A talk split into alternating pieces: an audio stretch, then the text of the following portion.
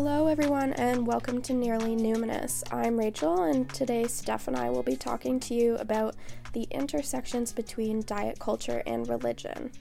I've talked a little bit before on the show about my interest in this subject, so I'm excited to have a whole episode to discuss it with Steph.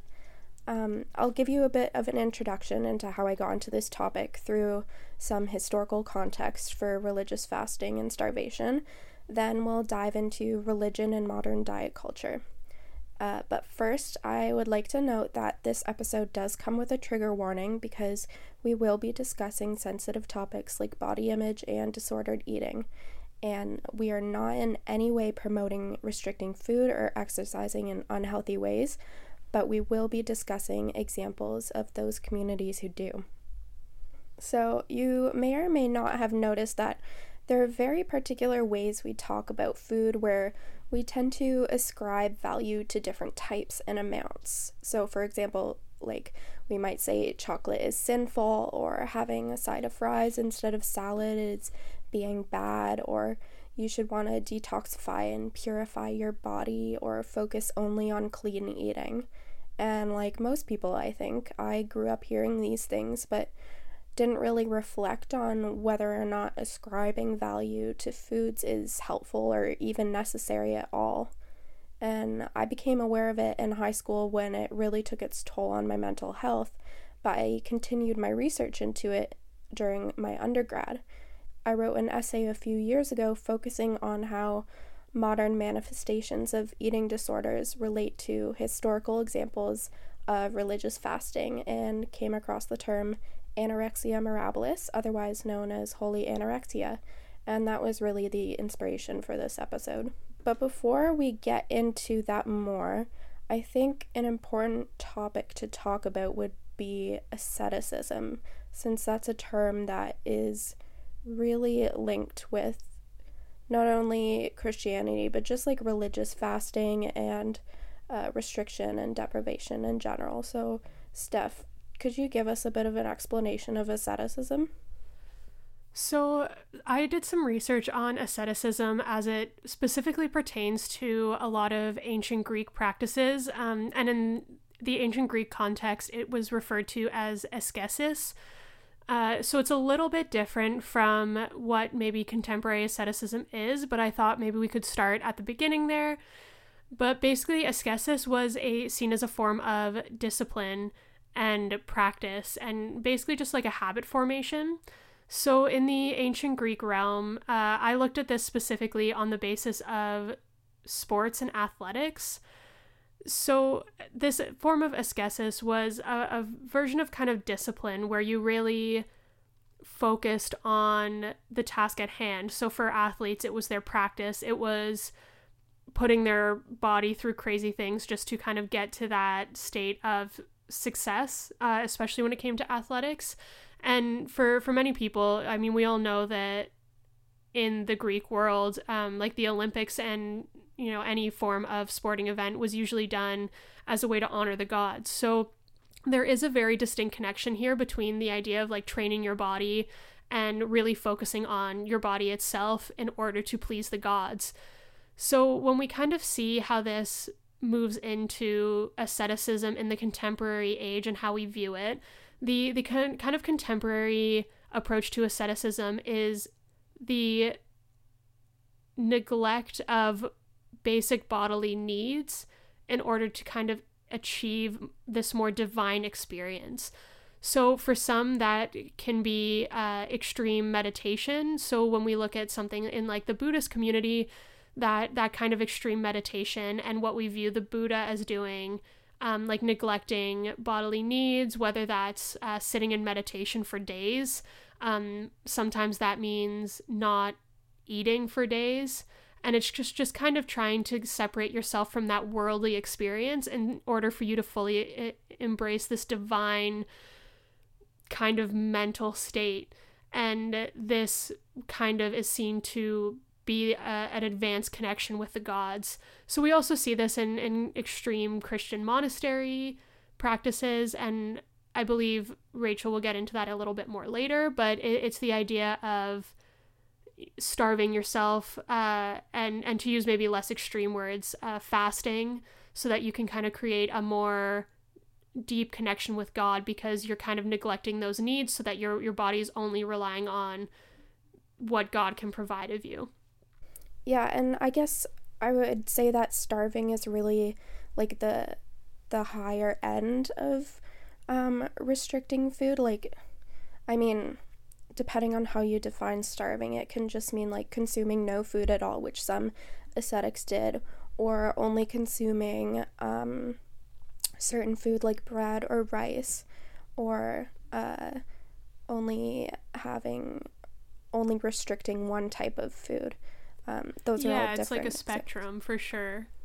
Yeah. Especially when it comes to, like, and it can be anywhere from, you can see, like, really basic forms of asceticism, even just in a normal setting where you just deny certain pleasures for yourself in order to create that connection with God. So this can even be seen in how, you know, priests are celibate, right? Like, that's kind of seen as neglecting a certain worldly pleasure in order to create that more divine connection. But it can also even just be not eating high sugary foods. You know, we see this with maybe like Mormons will oftentimes not have things like caffeine or other stimulants because they're seen as kind of creating this certain pleasure that denies you a deeper relationship with God. Yeah, absolutely. So branching off that topic of asceticism, after learning about it, I did some research in my undergrad on asceticism, and like I said, came across holy anorexia, which is a term used to describe the ascetic and restrictive and sometimes destructive behaviors, typically among medieval Christian women, that were used in order to bring them closer to God and salvation. So, for instance, fasting might be seen by some of these young religious women as a way to purge their body of sins, avoid giving into bodily and earthly urges, so that they can grow spiritually, like kind of like what Steph said before. So can you maybe explain what the difference is between anorexia nervosa and anorexia mirabilis? Yeah, so this is something that I want to talk about later on too, but anorexia mirabilis is specifically referring to a sort of retroactive diagnosis of medieval Christian women who fasted specifically for the purpose of achieving salvation, and anorexia nervosa is a modern mental illness diagnosis that is defined as restricting food intake.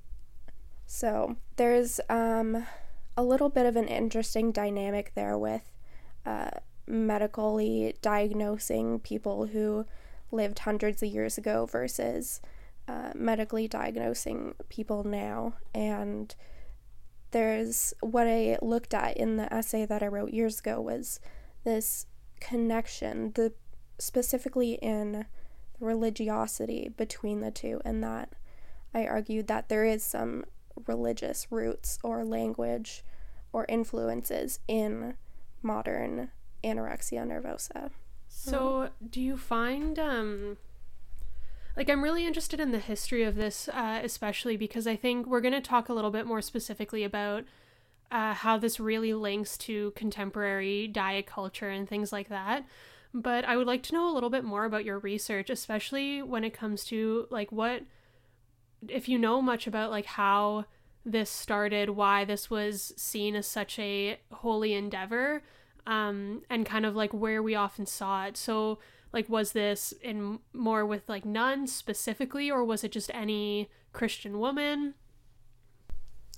Now, I'm gonna have to reach back because this was an essay I did in second year, so it was quite a while ago, and also if I looked back on it, probably not that good.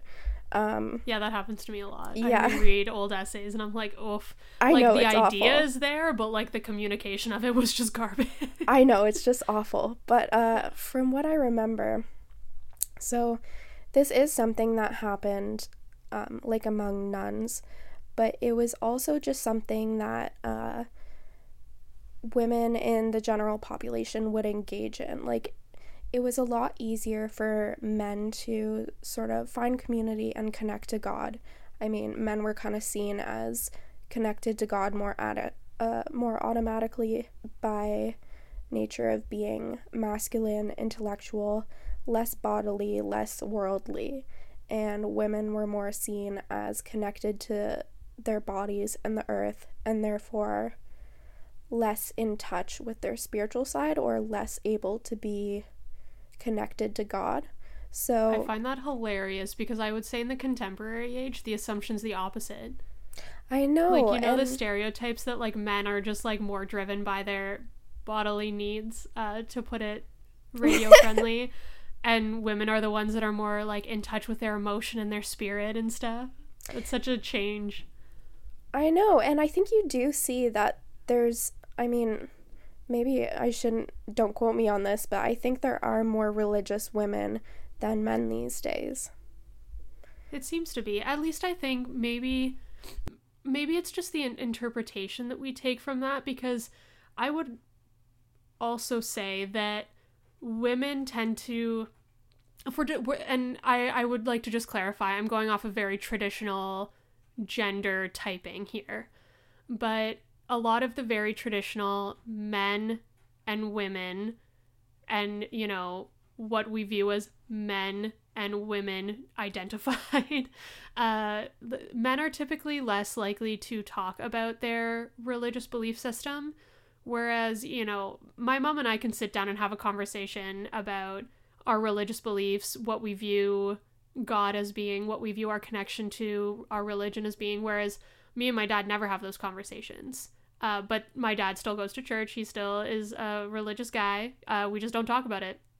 He's less open about it. So it almost maybe comes across as like, you know, men are maybe not as religious, when it's really just they don't talk about it as much. I don't know. That's very true. That's a good point I hadn't thought of. Sorry, my cat's scratching at my door. I'm just going to let her. Okay. Recording from home is really fun. Yay. And building off that, I think, like, at least going back many years, like decades and centuries, the public sphere was more of, like, men's place, and the private sphere was more of, like, women's space.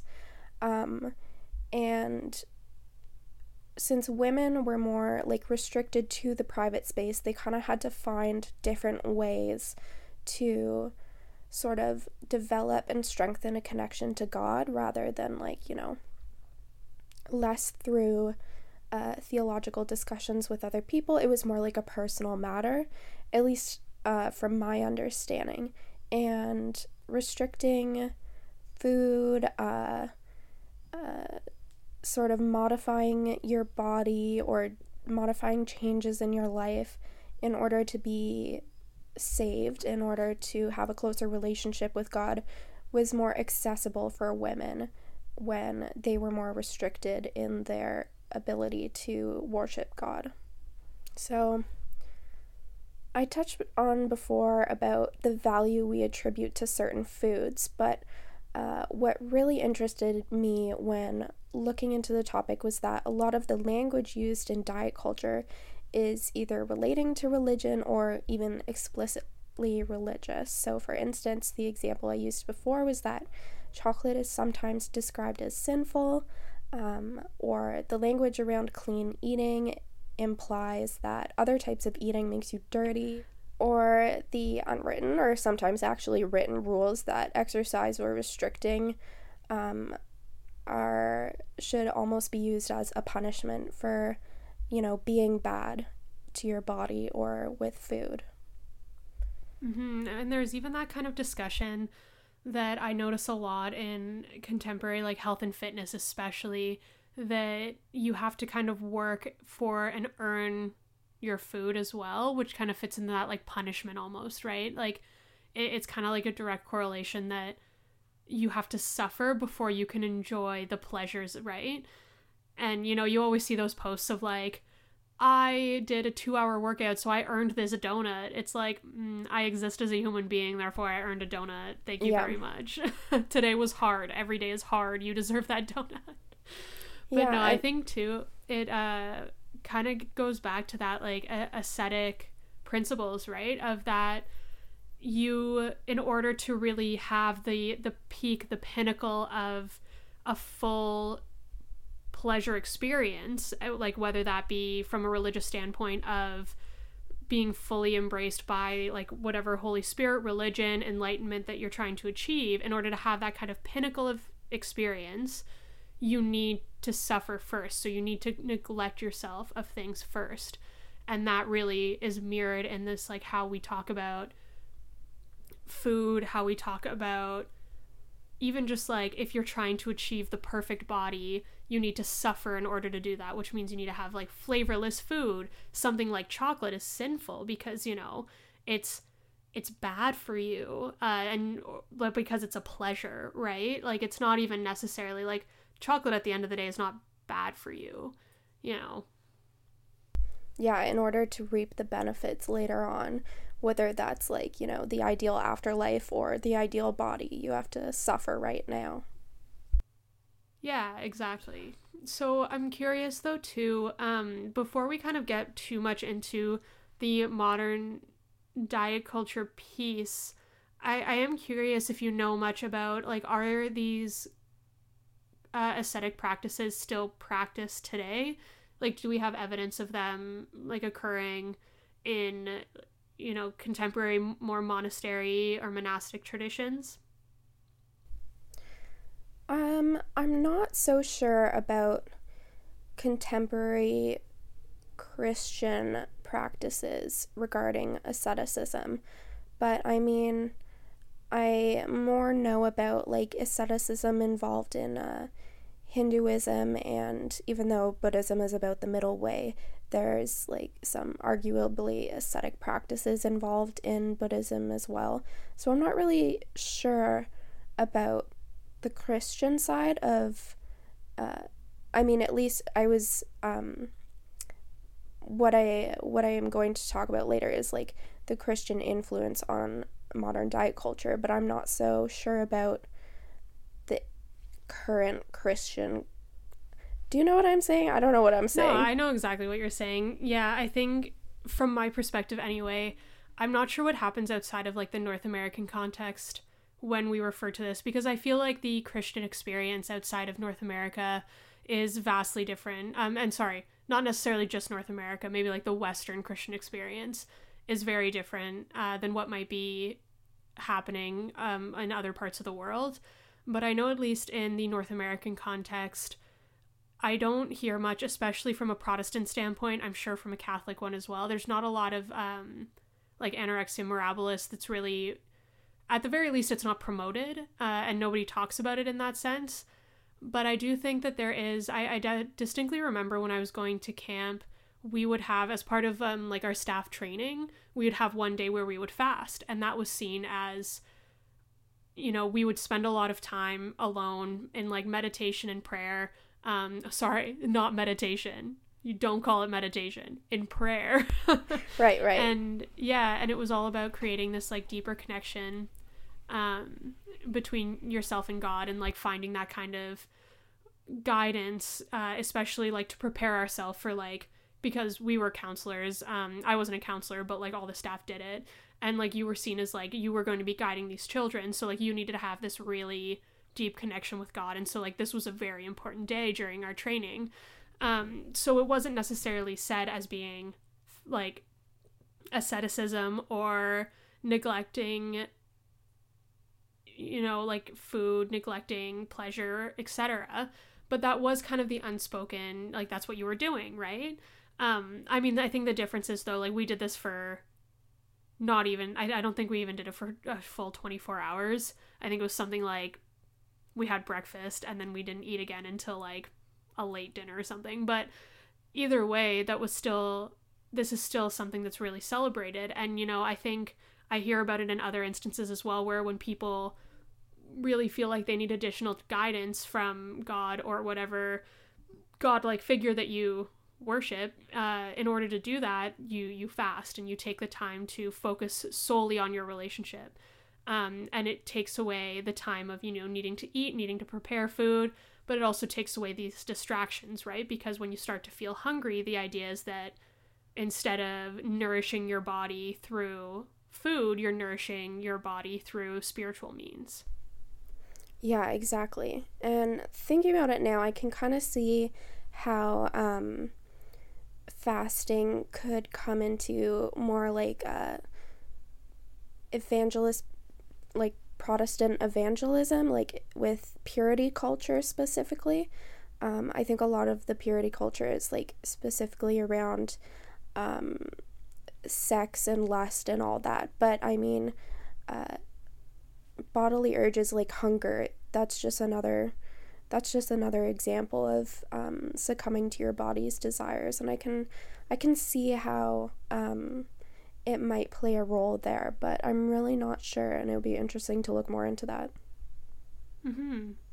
Yeah, I could see that being definitely a point of conversation, and I think that's also something, I'm curious as well, though, if that's something that isn't really focused on outside of the Christian church. So, for example, if you were, as like a non-Christian person, if you were having a conversation with your Christian friend, they might not focus on things like that, because I think that's seen as like, if you were to say that like your religion is a ladder, right? The first rung is just like going to church or, participating in that community. One of the top rungs would be like doing things like purity-based practices. So doing things like fasting, celibacy, things like that.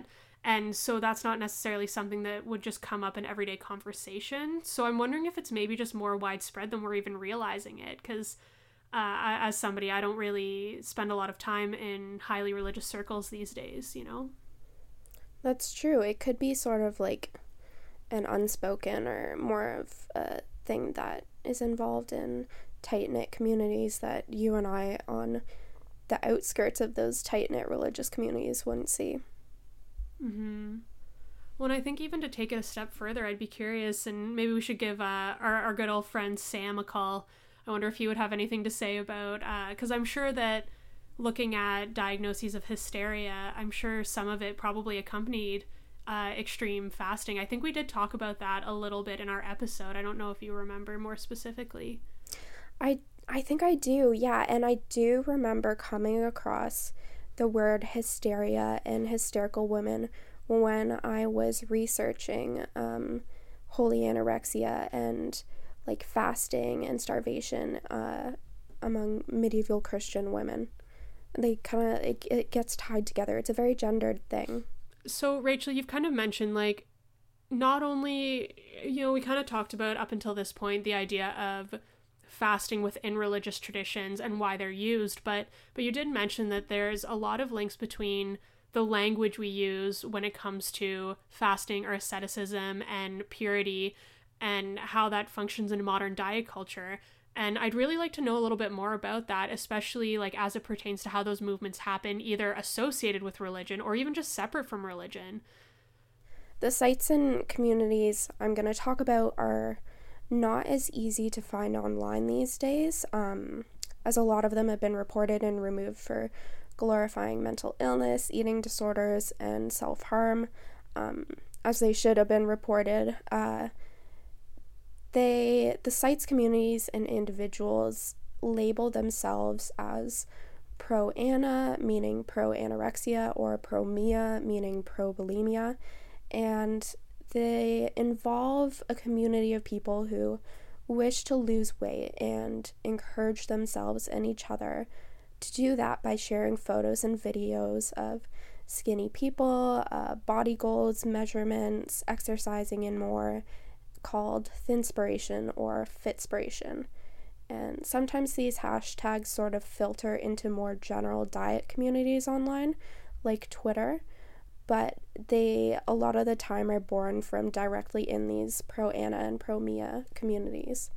So, yeah, and it sounds like there's a bit of a difference between, like, what you might see on some, like, fitness Instagram influencers page that's, like, quote-unquote fitspo versus, like, what's in these communities.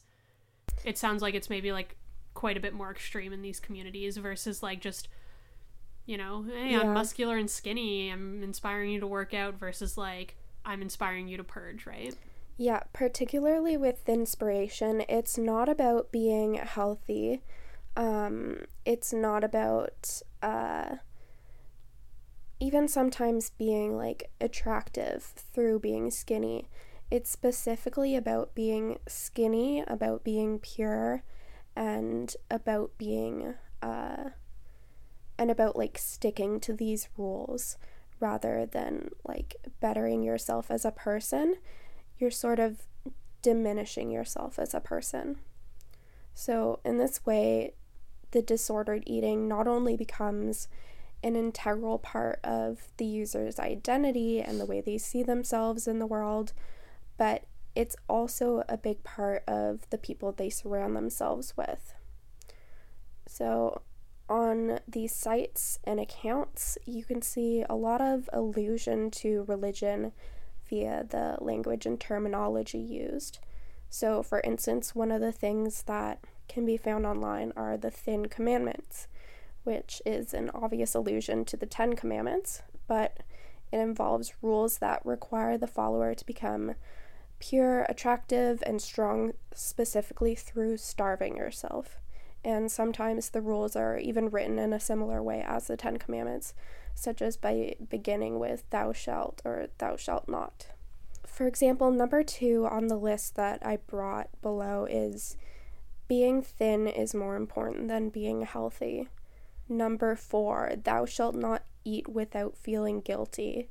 Like, they're really, it's not about health, it's about sort of punishing yourself, diminishing yourself, in the pursuit of this ideal goal of skinniness and purity and perfection. Mm-hmm. I think it's interesting too with like the language around perfection, purity, and guilt. All three of those words I really see as being driven by this kind of idealized vision, which you see a lot in like religion as well, because, you know, in order to be the perfect person, you have to be pure, right? You have to, like, there's this guilt that comes along with it, if that makes sense, you know? And I think too, right, like it's like, it's called the Christian guilt or something is a term that's often used, especially by people who've left the Christian church.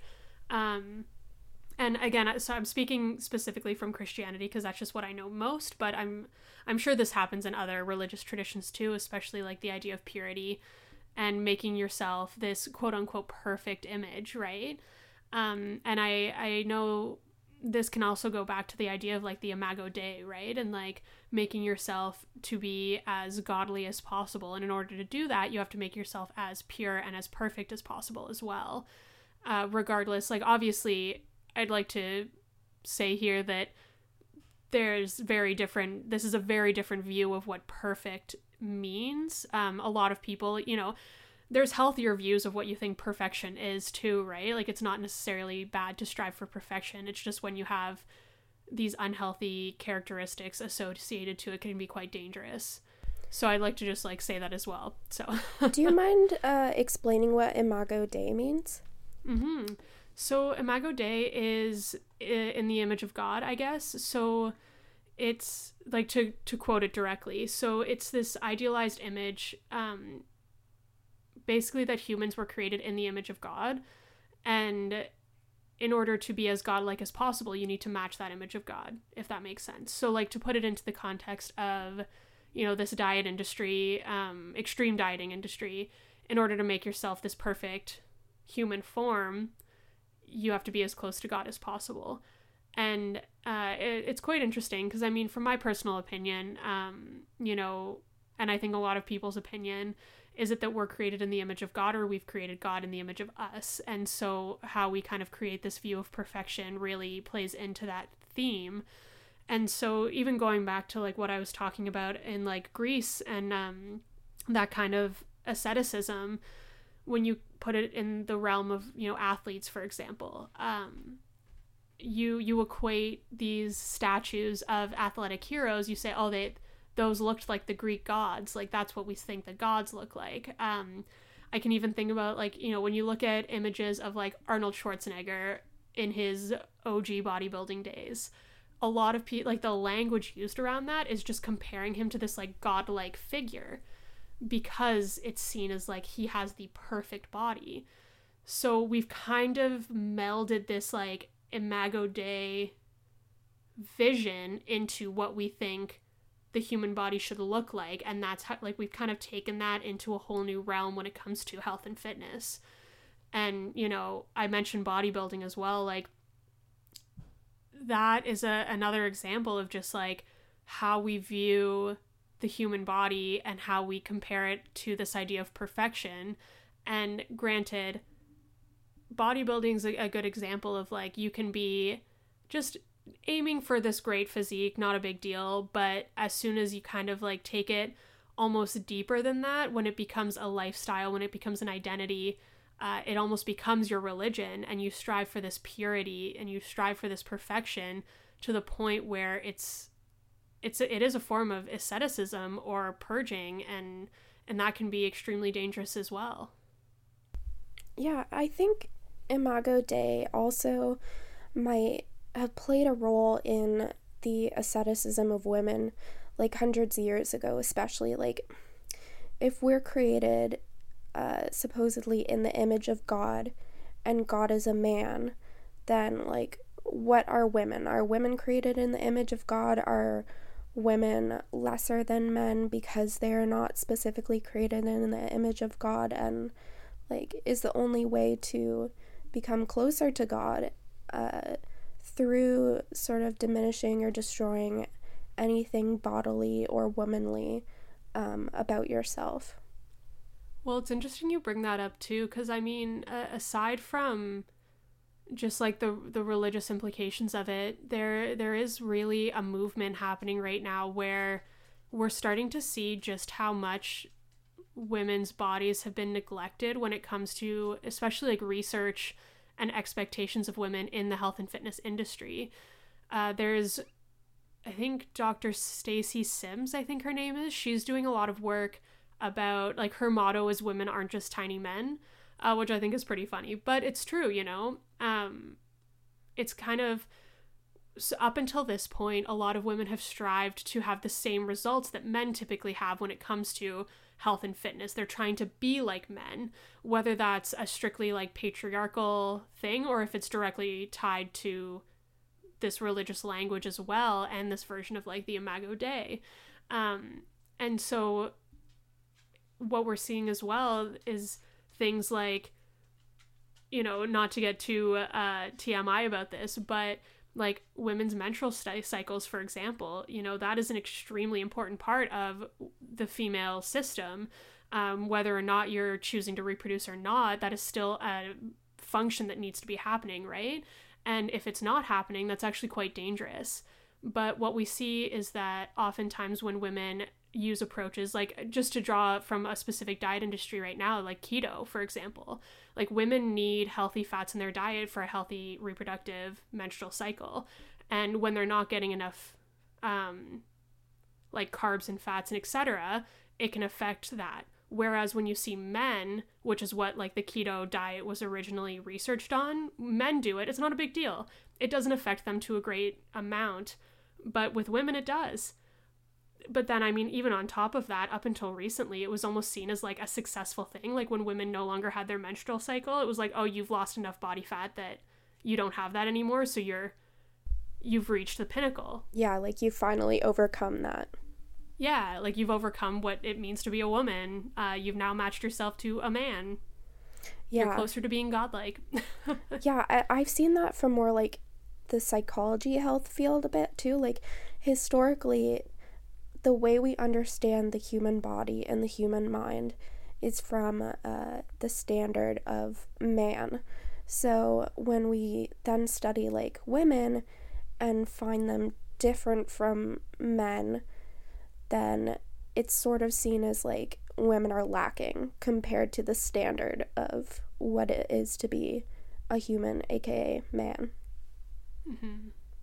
So yeah, that was a little sidebar, but to sort of go back to Imago Dei, and being a god, being in the image of God, in these pro-ana and pro-mia communities, you might also see Anna and Mia being personified or, like, worshipped as goddesses, and you can specifically, like, see this in the imagery or descriptions of them being, like, perfectly thin and much holier for it, sort of like this ideal to strive for, or, like, someone you can pray to for strength to, you know, be as perfect as them. I think, too, there was a really interesting quote that I came across when I was doing my research on asceticism, from a scholar that studies the Olympics, but more from, like, an ancient Greek perspective, and uses it as, like, philosophies for understanding performance enhancement technologies and things like that.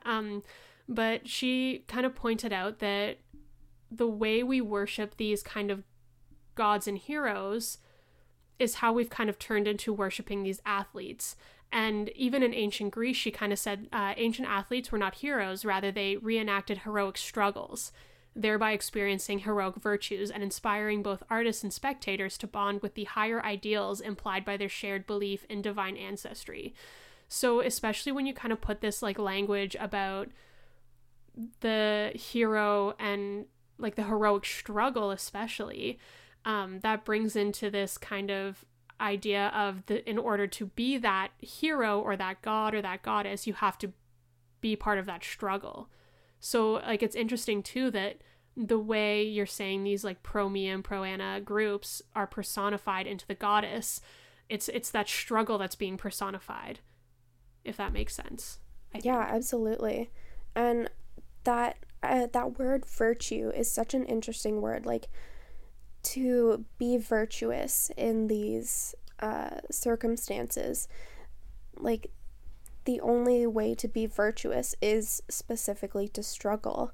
Well, so on the topic of virtue, when it comes to talking about ascetics specifically, and again, going back to a bit more of my research, a lot of the things that had to do with asceticism were surrounding this idea of this struggle, but it was because there was a celebration of struggle as being virtuous.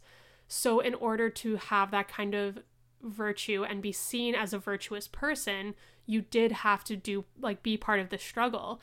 I found a lot of work, especially Aristotle talked a lot about this, especially when it came to the struggle of habit building and habit formation was what gave you moral virtue.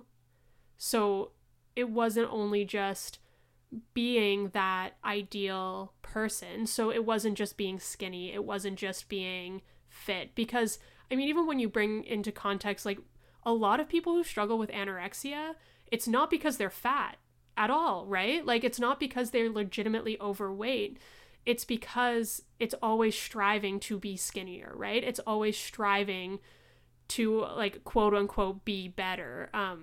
Not that I'm saying it's better to be skinnier by any means.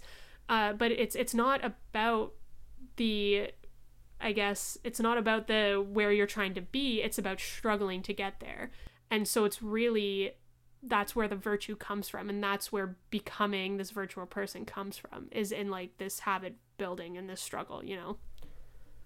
Yeah, completely. And I think, like, in these days, I think ascribing to diet culture is seen, like, as a virtue, or, like, at least connected to virtues like strength and willpower and accountability, and all these can be achieved via mental and physical struggle by way of, like, restricting food or overexercising or all that. And you could say these are healthy examples of virtues. Like, you'd think, like, strength is a good virtue, willpower is a good virtue, but then on the opposite side of that is that if you aren't dieting, if you aren't exercising, then you might be seen as weak, or you don't have any willpower, or, like, you're not virtuous, you're not good, and you can, like, you should punish yourself for it, or you should, you know, do something to change that.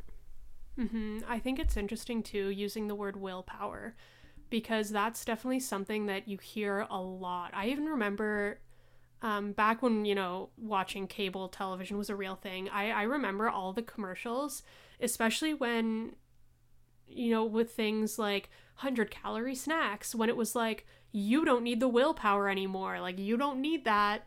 You just need these small snacks, right? Mm-hmm, yeah. So, like, that idea of willpower is, like, so big. And I think especially if you're trying to be the most perfect physical form you can be, a lot of it comes down to willpower.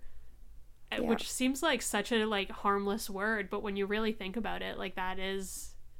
Yeah. Yeah.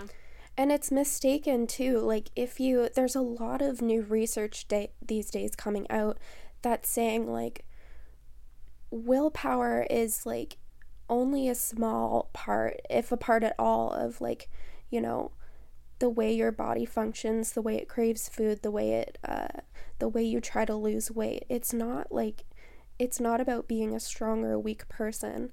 Like, this is biology, and I mean, dieting is supposed to be, or it's seen as supposed to be, like, overcoming your biology.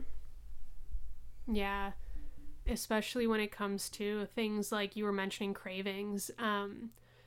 You know, the research that's been done recently, but I think we've kind of always known this, just nobody talked about it, was that when your body's craving something, it's because your body needs that, you know? It's not that... You know, and it can sometimes be masked as things, right? You know, like there's things about like when your body's craving salty food, it can be because you're deficient in certain minerals and things like that. And you get them from those salty foods.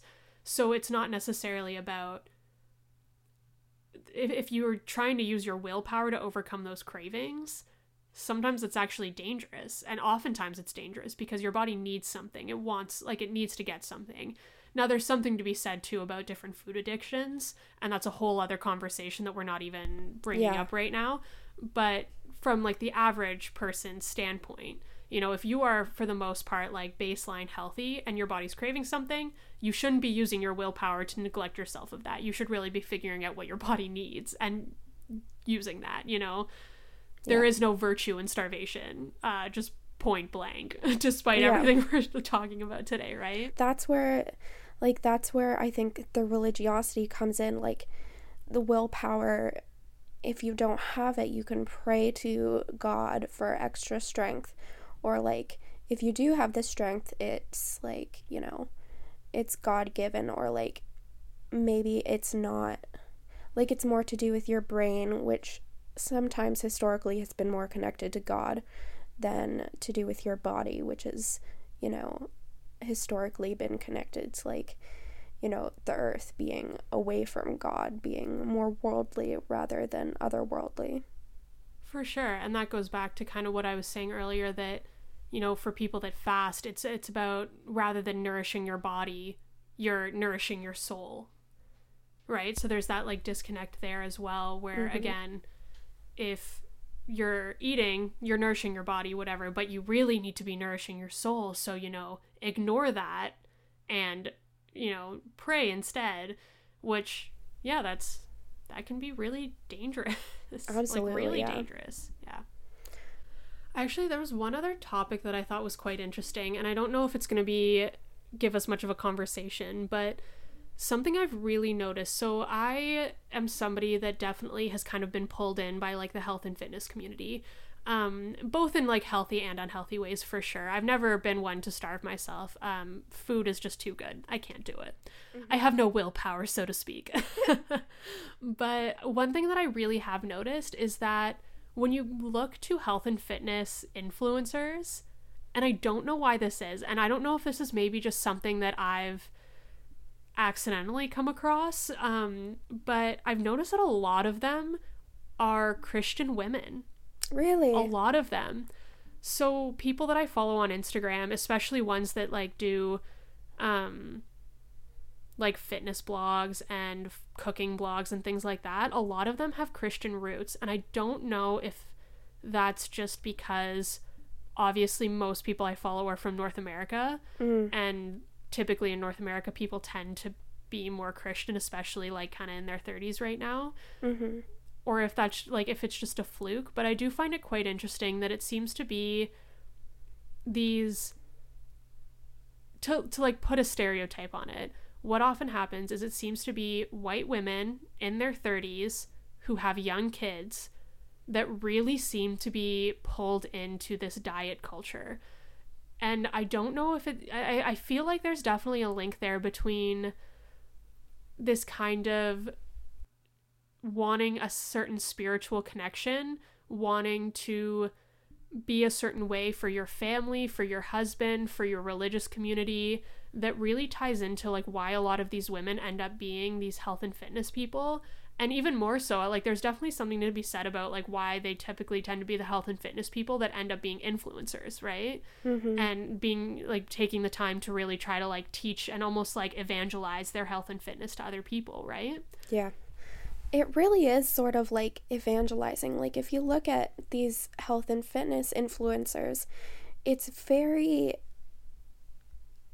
I don't know how to describe it. It's very all-consuming, very pervasive. Like it influences, or it, like it seems to online, every bit of their life, and all they kind of do is preach and say like, you need to join this movement, or like, this is why joining this movement would benefit you, would like, I think even these days people will say like, it'll make you healthier spiritually too, if you, mm-hmm. you know, join in on this movement. It's not just about being healthy, like physically and mentally, it's about being healthy spiritually too. Like, if you want to be healthy in all aspects of life, including like spiritually fulfilled, like this is one of the things you need to do, like this and this and this. Yeah, well, and it's interesting too, because I've so often heard this kind of movement being called the cult of wellness, or the wellness cult, right? And so, you know, you put that name on it too, right? Cult. Yeah. You know, like it's pulling people in. It's this evangelizing, you know, you've got your charismatic leaders, and mm-hmm. Again, not to go, you know, as a religious studies scholar, we could go into the nitty gritty about calling it a cult, but that's a whole other thing. But, you know, like that kind of word still brings out certain thoughts about what this group is, right? Yeah. You know, and it's true. They pull you in, they sell you stuff, they make a buck off you with these charismatic leaders who convince you that the only way you're going to be a worthy person is by being part of their group, right? Yeah. And so that's kind of like, that's where I think too, you know, there's different levels of, you know, you've got the pro Ana and Mia groups that we were talking about that are super, super dangerous, because it actually is detrimental to your physical health. But then you get even these ones kind of where they're not necessarily detrimental to your physical health, because, you know, you're working out, you're eating healthy, not a big deal. That's a good thing, right? Mm-hmm. You know, you're eating the food you still need to be eating, you're taking care of yourself and all of that. But then there's still this pressure, and this kind of community that you're told that you need to be a part of. And I even think of, just for like my own personal example, a couple years ago, I got really involved with like the Tone It Up community, right? And for me, that was awesome, because I was in a really rough place mentally. Like, I was not doing too well. I had gained a ton of weight. I wasn't healthy, mentally, physically, etc. And so I found something. It was easy for me to do. It was like 15, 20-minute workouts every morning, and I just did them, and it was great. But then on top of it, it pulled you in with these like girl power stuff, right? And like mm-hmm. having a community of people. But then on top of that, there was also this sort of pressure to like buy all the products. Like, I don't know if you're familiar with like this Tone It Up community, but they have like their own protein powders, they have their own workout equipment, they have an app, they have like cooking, like nutrition plan books, they have live events that you can go to. And at the end of the day, if you're going to be like totally involved in this community the way you should be, quote unquote, then you're going to end up spending like thousands of dollars a year. Like, I know people, not personally, but like I know of people that would spend like thousands of dollars on like round trip plane tickets just to go to some event that they were hosting. And it's insane, but it's also like, you need to do that to be part of this community.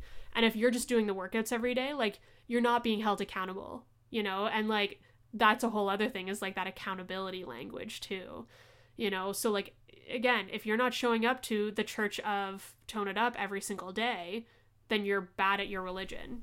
Yeah. And you're not a truly invested person, you know? Yeah.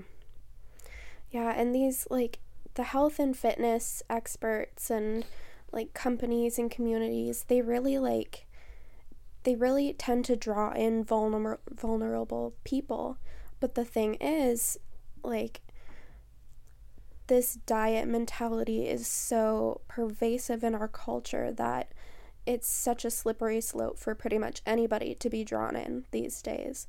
Like, It's, like, you've got the charismatic leaders that you can just see on Instagram. Like, you scroll past it, you see it, and maybe you don't, like, read the entire thing, but it's still in your head.